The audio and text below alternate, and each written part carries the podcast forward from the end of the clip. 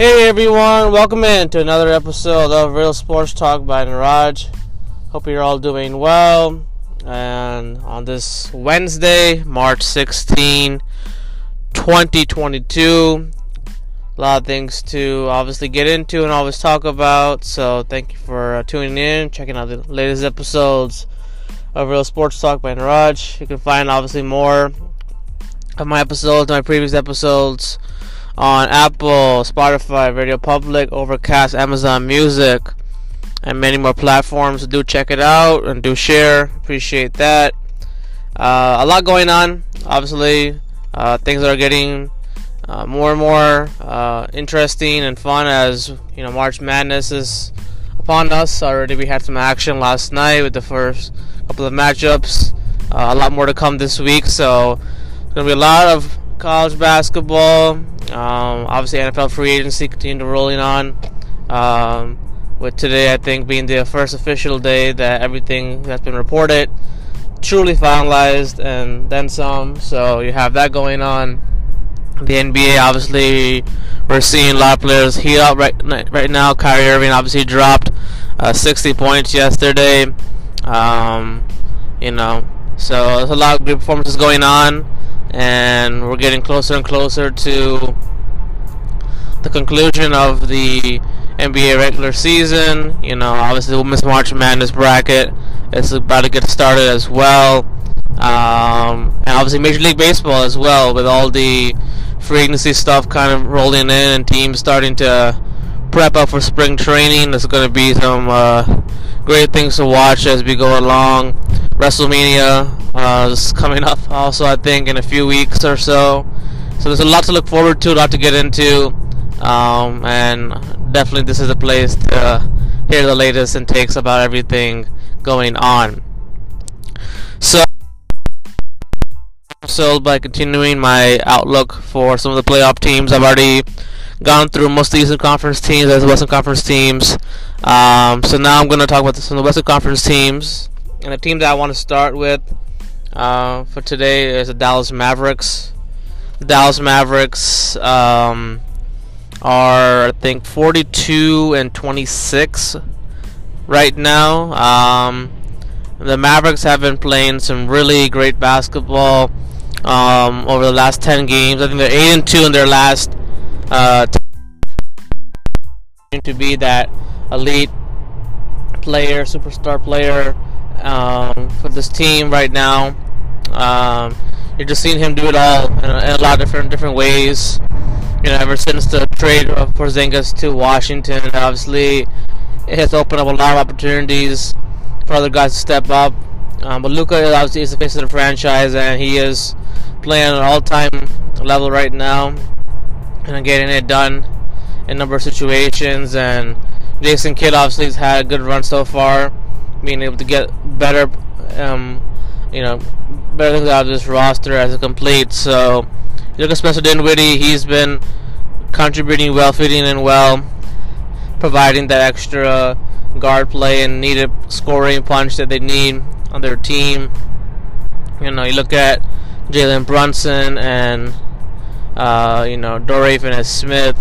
You know, you're seeing you're seeing some nice positive things from this Dallas Mavericks team. You know, they are being able to match up with some of the best Western Conference teams, playing their best. Their defense is, is improving in some aspects. Um, you know, so you're just seeing a lot of activity from the Dallas Mavericks. Uh, their roster playing at a really good level right now in terms of just being able to, uh, they're you know facilitating pretty well. You know, being able to just kind of find their touch, be a little bit more creative in terms of when it comes to being able to, you know, maximize certain things. And, um, you know, they are a team that, you know, could be a sleepy one, a dangerous one in the postseason. Uh, now, they have been playing well for the last few years. Obviously, the lack of playoff success has kind of been the main issue. They've have been able to get past the first round.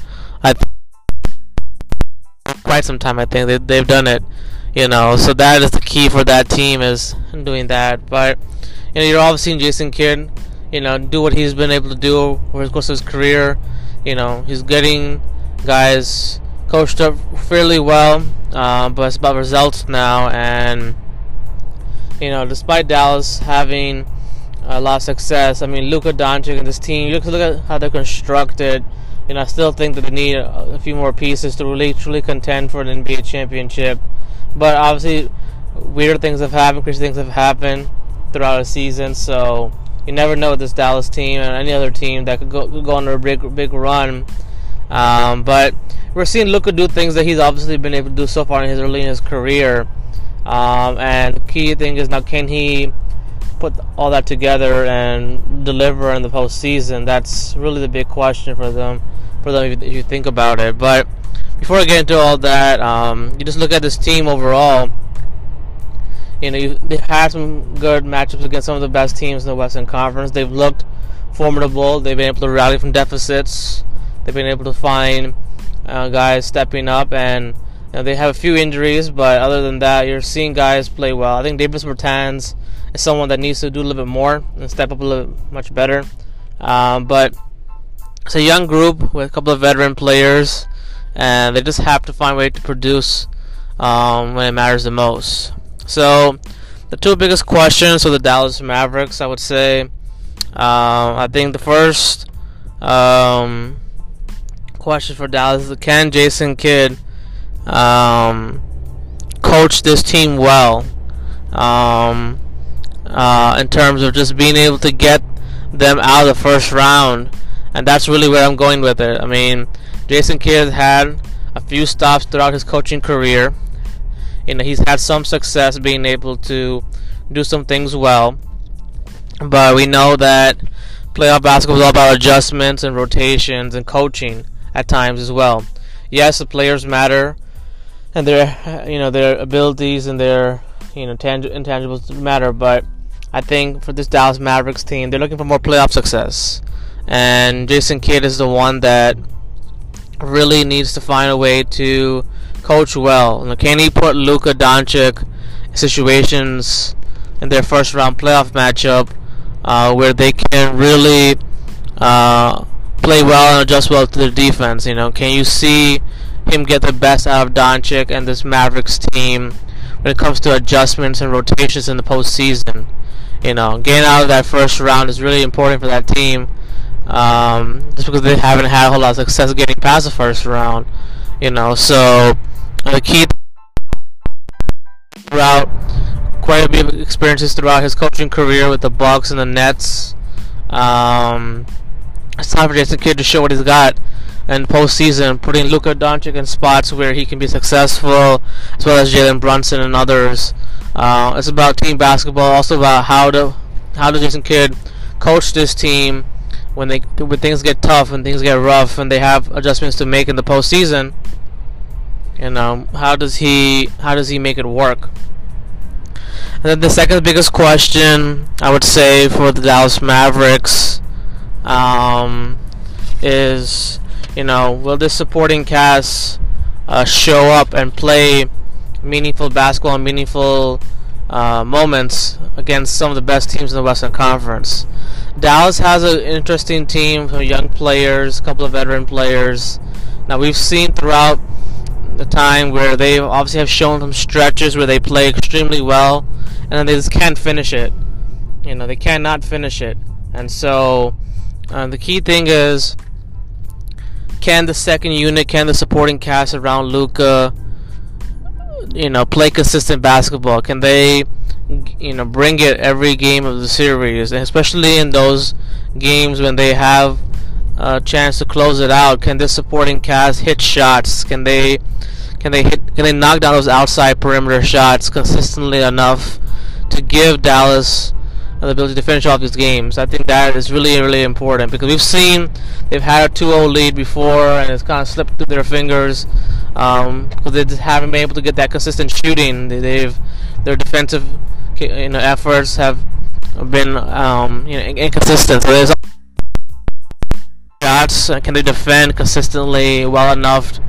Um, you know, in the postseason because look, Luka's a great player, and obviously his defense is still something that continues to be talked about. But he has shown some strides this year, a little bit but it's going to take a lot more than that. This this supporting cast is going to have to do a lot more uh, to make it work, and you know, you have Dinwiddie, you know, you have Brunson, you have all these guys. You know, they have to be able to knock down shots and deliver, and, and really be able to. Um, you know, play meaningful minutes when Luka might need some rest or might when he goes to the bench.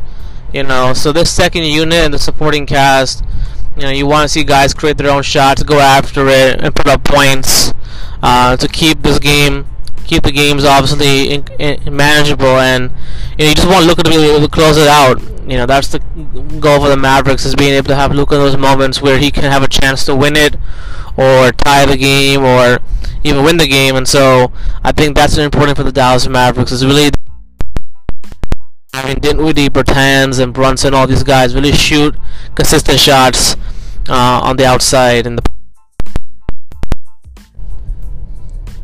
so now I want to talk about the Denver Nuggets, who are 41 and 28. Uh, Nuggets obviously have been dealing with quite a bit. Obviously, they haven't had they haven't had Jamal Murray or Michael Porter for most of this season, but Nikola Jokic continues to play at an MVP caliber level that he has been in his career. Um, just really doing it all for this team. You know, in terms of impacting this team, getting this team to play motivated and and focused. And they obviously had a big win recently against Philadelphia and Joel Embiid. You know, so Denver is a scrappy team where Mike Malone obviously has done a tremendous job of getting this roster to play at a high level. You know, Jokic's leadership, along with a few other players on this team, have really stepped it up and played some you know, consistent basketball where they remain right in the middle of things in the Western Conference. Um, we've seen Will Barton play extremely well.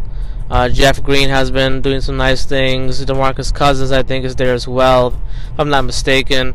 Um, you know, so you've seen some nice play from their bigs. Uh, their depth has showed up.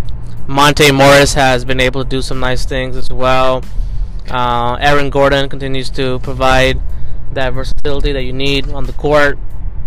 So Denver has been able to do some good things. Their spacing, their ball movement has been really on point a lot uh, during this season, and so their hope is obviously to get back maybe Porter um, or Murray, uh, maybe at some point.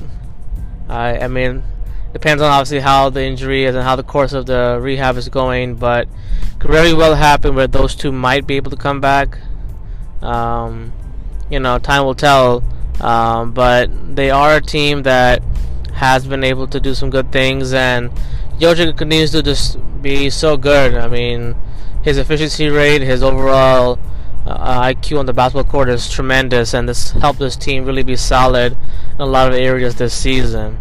So I think the two biggest questions facing Denver Nuggets, I think the first question is, you know, will they get any type of version or close to the 100% version of Jamal Murray and Michael Porter? You know, as I mentioned before, like um, I haven't really followed Michael Porter's injury or Jamal Murray's one as closely, but both guys may have an outside chance to play in the postseason.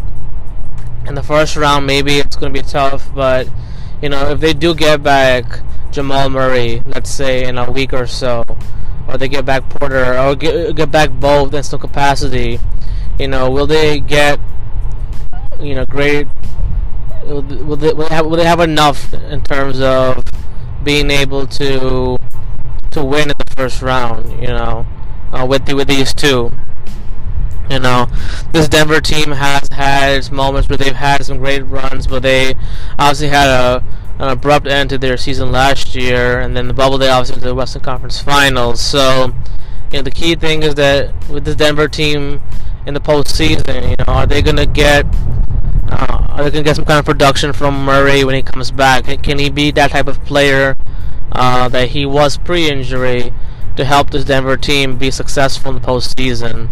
Jokic is going to obviously get double teamed and do a, show a lot of different things in the postseason. So, you know, how well does this Denver team respond around Nikola Jokic? I think is a big question. And if Jamal Murray and Mark Porter are back in some capacity, can they do enough to help this team uh, get past the first round, make a deep playoff run.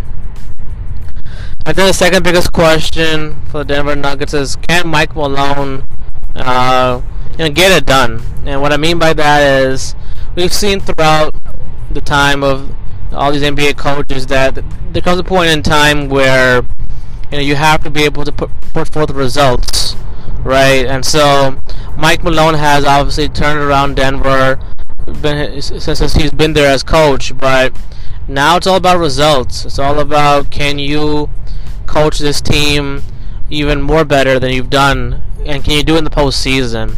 You know, Malone obviously has an impressive resume, no doubt, uh, in terms of his wins and what he's done for the Denver Nuggets. But you know, they have some nice talent here uh, that they've gotten over, whether via free agency, whether uh, trades. Denver has been kind of building a good team for a while. You have Nikola Jokic, who's one of the best players in the NBA. You have Jamal Murray as well, who's you know a solid player as well when he's healthy. You know, so can you get can you get results with this with this group overall? You know, um, can you get results with with this team overall with the with the talent that you have that you've been able to acquire? You know, can you get some meaningful results? And it's the case for a lot of these teams in the NBA with all the superstars and free agents that they're trying to land and get. But for Denver, it feels like you've seen you've seen Nikola Jokic so much, you've seen Murray so much, and this Denver team be in the postseason consistently for the past three to four, four or five seasons, and now can you just break through if you're Mike Malone? Can you break through to this team and get this team uh, past, you know, the first round, second round? Can you get back to the Western Conference Finals or a Conference Finals appearance at least? I think that's a big thing for Mike Malone is that he's done he's done some nice things, you you know, but he's kind of falling into the same thing that you know you know, Mike Budenholzer has had this had this thing for quite some time, right?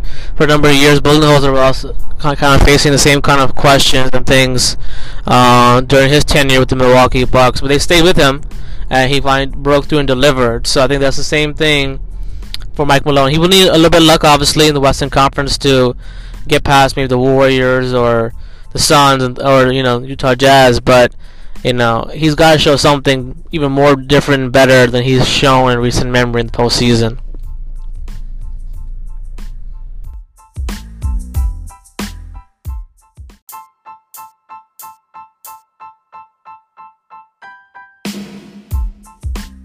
So in this next segment, I want to uh, just recap some of the action that we saw on NFL free agency uh, day two. Um, I covered quite a bit, obviously, uh, yesterday's episode, and obviously there's more deals that continue to be happening and taking place. You know, the, the Deshaun Watson rumors continue to continue to circle around. Obviously, the Saints, the Panthers, um, the Cleveland Browns are interested in his services, and so Houston obviously is looking for the best trade offer they can get, and it will happen most likely by the end of this week, according to some, some of the sources that are out there. So there's a lot of intrigue on that. Um, but in the meantime, there are some teams that obviously have made some trades, addressed their depths, their concerns on their roster, and so I just want to go through some of those uh, deals that have been coming through and talk about those. So let's start with the one that was a really surprising one, uh, considering how it turned out. And that is Randy Gregory, uh, defensive end, agreeing to join the Denver Broncos on a five-year deal. Um, reportedly, he'll get 70 million or, or so. Um, and you know, it was reported that he was returning to Dallas. Originally, he agreed to return to Dallas on the on the same number of uh, years, but there was something in the contract that Randy Gregory and his and wasn't too sure of, and so they, he changed his mind. And so now Randy Gregory joined the Denver Broncos, um, which really is shaping up to be a crazy uh, AFC West because you just look at the num- number of players uh, that have already signed and what that division is going to look like next year. It is going to be a really big challenge um, for the Chiefs to win that division again, considering all the moves that Denver has made uh, what the Chargers are doing, and the Raiders at some point will be getting involved as well. You know, they will also be getting involved at some point. Um, I mean, the Raiders have to make some moves, and I thought they had made some reportedly. I talked about it yesterday, but uh, they are continuing to kind of find, uh, kind of kind of wait and see what they can get. Uh, but look at Randy Gregory. He joins Bradley Chubb on that Broncos defensive line, who they also picked up like I think another defensive tackle or so. You know, so Denver is having a having you know their defense is looking more formidable in the on the defensive line. Their secondary obviously had a lot of success last year. So I mean, Randy Gregory has had his fair share of issues like legal troubles and other issues off the field. Um, he did produce well for Dallas at times when he when he was available to play. And so Denver is taking a risk on this one a little bit because Obviously, he only had maybe about 17 sacks or so um, throughout his career. Um, you know, I think that's what, what, his number might be. But he is a player that, with a new scheme and a new fit, uh, might be able to do some good things overall.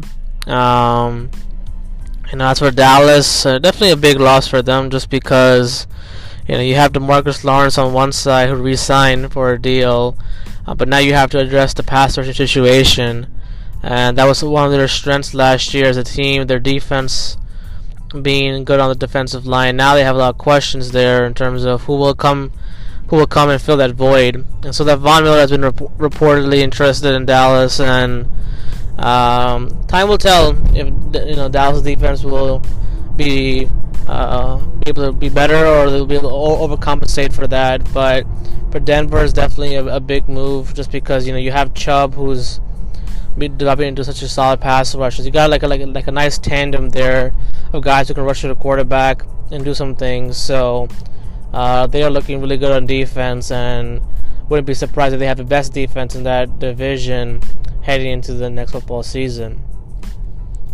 Uh, you have Marcus Williams, um, who was a free agent from the Saints. He is joining the Baltimore Ravens on a five-year deal. Um, Marcus Williams has been one of the best safeties since he's uh, been drafted by was drafted by the Saints, and he was one of their best players on their defense. Really doing a lot of different things, making plays with his versatility and his range. You know, getting interceptions, making important tackles. And he he joined the Baltimore Ravens secondary that definitely needed a boost, uh, needed some needed some uh, energy because the Ravens had a lot of injuries last year. They struggled in their secondary quite a bit.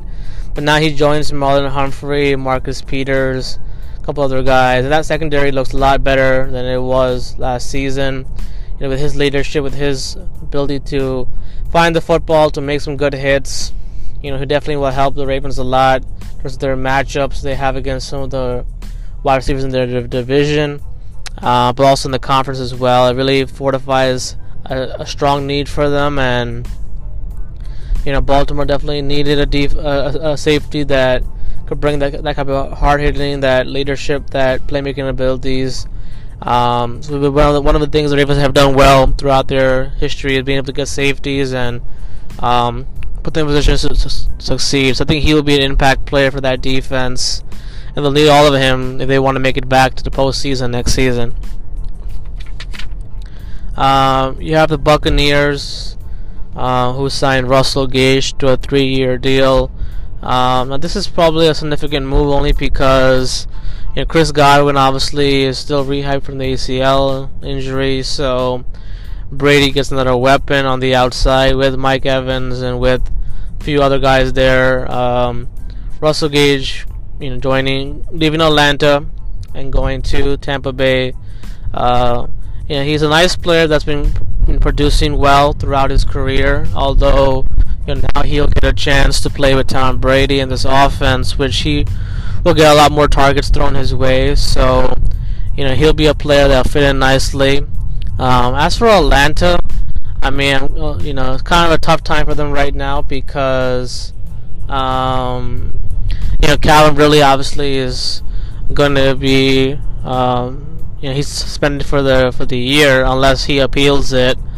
Um, so Matt Ryan, Arthur Smith, this Falcons team really their weapons right now on the outside are looking pretty thin right now. You know, outside of Kyle Pitts and maybe Hayden Hurst. Um, Atlanta's got to address some needs on their offense, especially their wide receivers, uh, because they just don't have a whole lot there now. Um, so hopefully they fix that around because otherwise Matt Ryan's in for a long season as well as Arthur Smith. So look at some of the other signings. The Carolina Panthers um, signed D'Onta Foreman to a one-year deal. Um, Panthers obviously are trying to address some spots that they can. They're not spending a whole lot of money right now on anything because they're focused on Deshaun Watson. Um, but Foreman does bring at least some kind of, you know, you know, he would be able to kind of take some load off McCaffrey when he comes back and is healthy. You know, he had some nice moments with the Tennessee Titans um, last year, and so you know he will provide something for that offense at least when McCaffrey needs to take a breather or something like that. Like the running game definitely has to improve, and Matt Rhule still has a lot of work to do this offseason to make this team even better than they are right now.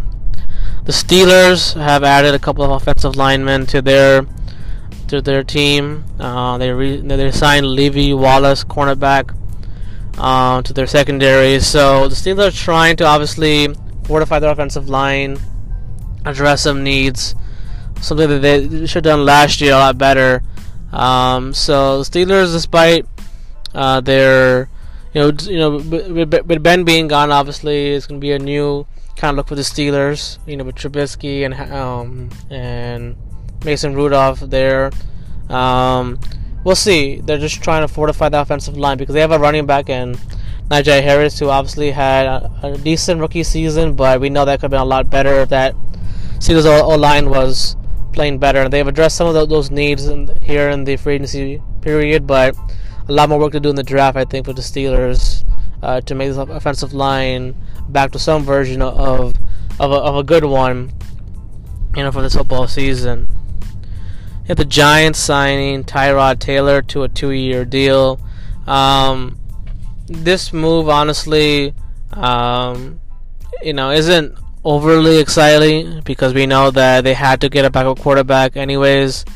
Uh, if anything, you know, Tyrod Taylor obviously has been a journeyman throughout his career since he left Buffalo, and I think the more important thing for the Giants is they actually have a competent backup this year. Uh, you know, because last year obviously Glennon being there wasn't too much of a help at all. Um, you know, so at least they addressed the backup quarterback spot where Tyrod Taylor does provide some type of security. Uh, you know, Daniel Jones obviously will be the starting quarterback next year. Looks like it, um, but as a competent backup, might be able to do some things well. Maybe could help because he's familiar with Buffalo and their, you know, their front office and Daboll maybe to, to some extent. So maybe you know you'll see some positive things from Tyrod Taylor in terms of his leadership and his impact. Maybe on Daniel Jones. Maybe there'll be a, a competition. Maybe remains to be seen. But I do like the, the signing from the standpoint of having a more competent backup this year than compared to last year, and hopefully that'll fix some other things in, in that quarterback room as well. Then you have the New York Jets who signed cornerback DJ Reed and Jordan Whitehead, safety. Um, couple of nice moves for the Jets secondary. Obviously, they had one of the bottom-ranked defenses last year. Um, Marcus Maye obviously has departed and gone to the New Orleans Saints now, a three-year deal. Um, so he gets a fresh start there. Um, but for the Jets, you have Whitehead, who's a pretty young player, was a pretty uh, you know stud for the Buccaneers last year. You know, so they add Whitehead, they add DJ Reed, who's a decent cornerback, will be able to help their young group a little bit. Um, so they're they're having a nice off season so far. You look at their defense; they've added a couple of guys. Offense, they added a couple of people. So they're moving along the right direction. Um, you know, outside of that, as I mentioned before, off off the top, you know, there's still some notable wide receivers and teams that haven't yet made moves yet. Um, the Deshaun, Watson situation definitely is uh, affecting a lot of these free agents for sure, in some capacity or not. Uh, but I think we will we will see some more deals start to come in. You know, there are obviously players that are being re-signed and locked up for the foreseeable future. Um, a key thing to watch out though going forward, I think in free agency is to see where does Jarvis Landry end up. You know, where does Allen Robinson end up? Those are two big guys, two wide receivers, along with Juju Smith-Schuster and a few others that definitely looking for uh, new homes this off season, and we'll start to see some some of these veteran teams, some of these playoff teams from last year start to make some moves as well to address those needs. Uh, but it should be a, a, lot more coming on in today's you know today's you know uh, free agency action because the official deals come in and everything becomes official at 4 o'clock today on Wednesday. So uh, hopefully more to come with free agency, and I will get to that um, as it comes along this week.